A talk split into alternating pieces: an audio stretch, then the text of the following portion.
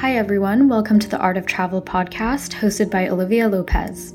This is a story space dedicated to where we've gone and where we're going. For the last 10 years, I've spent my career traveling around the world. One day I'd be in Milan for a design festival, then the next on a red eye to Bogota. The only one constant in life was change and forward momentum. That is, until life came to a screeching halt in March 2020. I won't lie, the shift from a hyper nomadic lifestyle to complete stagnation was at first a sharp and unwelcome change. But with all the time spent grounded, the slowdown presented new lessons and learnings.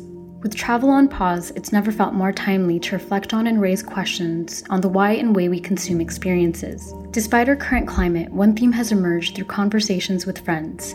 It's that despite border closures, the spirit of travel and connection to community lives on. Although we are physically apart, social distancing has only enlarged our sense of longing to connect with our local and global community. Travel has always been a window into a new world.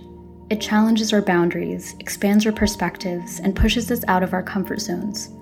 Travel teaches us lessons in grit, resilience, and creativity. Our trips can often lead to turning points that transform and shape the rest of our lives. Although we're currently confined to dreaming about departures and distances, I hope that these stories will offer you an escape. I'll be speaking with industry leaders in hospitality, media, and design on their most transformative travel moments, finding their path, and navigating the industry's shifting landscape.